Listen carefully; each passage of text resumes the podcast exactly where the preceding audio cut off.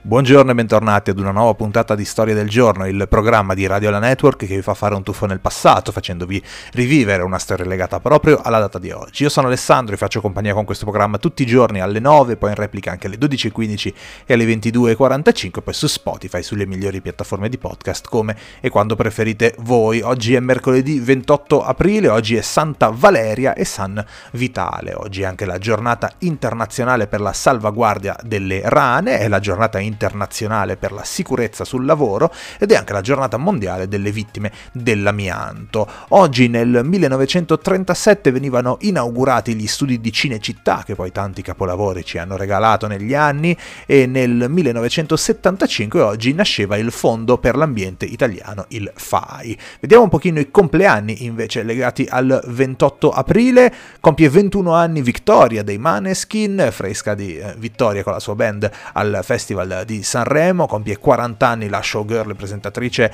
Hilary Blasi, ne compie 47 Penelope Cruz, attrice spagnola, premio Oscar nel 2009 per Vicky Cristina Barcelona, e insomma davvero un'attrice eh, che, che, è molto molto popolare, molto molto brava ovviamente. Compie 60 anni Laura Boldrini, ex presidente della Camera, ne compie 40 Jessica Alba, attrice statunitense, vincitrice però di un Razzie Award come peggior attrice non protagonista nel 2010. Oh, bisogna dirli tutti i premi, se ha vinto un Razzie Award come peggior attrice non protagonista, bisogna dire anche questo. No dai, non, non siamo cattivi, non siamo cattivi. Compie 61 anni Walter Zenga, ex portiere storico dell'Inter, con cui ha vinto uno scudetto e due coppe UEFA, compie 52 anni Pier Silvio Berlusconi, ma la puntata di oggi la dedichiamo ad un uomo che ha ispirato, insomma, con la sua storia un libro, un film, un uomo che ha fatto una, una cosa davvero incredibile. Vabbè, ve la raccontiamo anche se probabilmente già la sapete questa storia. Nasceva oggi nel 1908 Oscar Schindler. Oscar Schindler era un imprenditore tedesco e dalla fine del 1941 fino al 1944, durante la seconda guerra mondiale, fu arrestato tre volte con l'accusa di corruzione e di fornire aiuto ad ebrei. Le denunce eh, partono ovviamente da polacchi o tedeschi alle sue dipendenze, ma viene sempre rilasciato per assenza di prove. Nell'autunno del 42, dopo rastrellamenti e violenze quotidiane nel ghetto, a Cracovia viene aperto un campo di lavoro vicino alla fabbrica di Schindler, il campo di Plazov, sotto il comando di Amon Goethe. Schindler mantiene ottimi rapporti con questo ufficiale facendo arrivare costantemente prodotti di lusso alla sua villa. I suoi sforzi sono premiati con la concessione di baracche separate per i propri lavoratori, lontano dalla violenza e dal sadismo di Goethe, in ragione delle necessità, necessità di tutelare questi operai specializzati nella produzione delle armi. Con l'invasione russa i nazisti applicano senza pietà pietà la pulizia etnica di Cracovia. La fabbrica di Schindler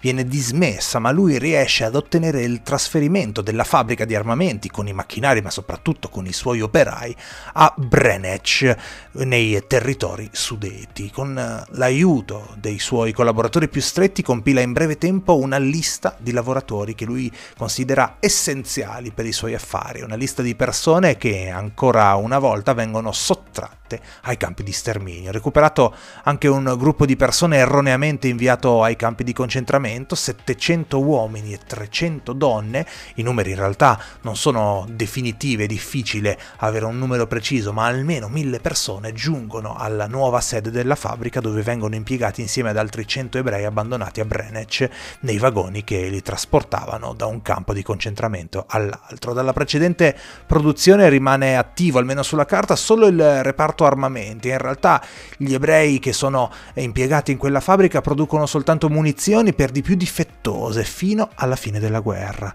Nel 1945 la popolazione tedesca viene espulsa territori, dai territori sudeti per effetto del decreto Benesch e per Schindler il pericolo è ancora più grande perché è ricercato dalle autorità cecoslovacche, pensate, per le attività di spionaggio e da quelli degli alleati perché invece era membro del partito nazista. Insomma, Schindler e sua moglie, dopo aver salvato migliaia di vite facendoli lavorare nella loro fabbrica, scappano, scappano fino a stabilirsi nel 1949 in Argentina senza molte risorse economiche o amici su cui appoggiarsi. Nel 1980 uno dei sopravvissuti, Podlek Preferberg, stabilito da anni negli Stati Uniti dove ha aperto un negozio di pelletteria, incontra uno scrittore australiano, Thomas Kennelly, che chiede informazioni su una valigetta esposta in vetrina. La simpatia e la fiducia tra i due è immediata e Pfefferberg gli mostra tutto il materiale raccolto sul suo moderno Noè, come veniva chiamato Oscar Schindler nella sua famiglia, e gli chiede di valutare se sia possibile farne una storia. Kinnelly rimane colpito dalla persona e da quello che è riuscito a compiere, intraprende una serie di viaggi nei quali visita con Pfefferberg i luoghi della storia in Polonia, parla con i sopravvissuti e alla fine ne fa un romanzo, The Schindler's Ark, vincitore nel 1980 82 del Booker Prize. Seguirà poi il film di Steven Spielberg che vincerà ben 7 Oscar, insomma una storia che forse con molto ritardo ma meritava e come di essere raccontata.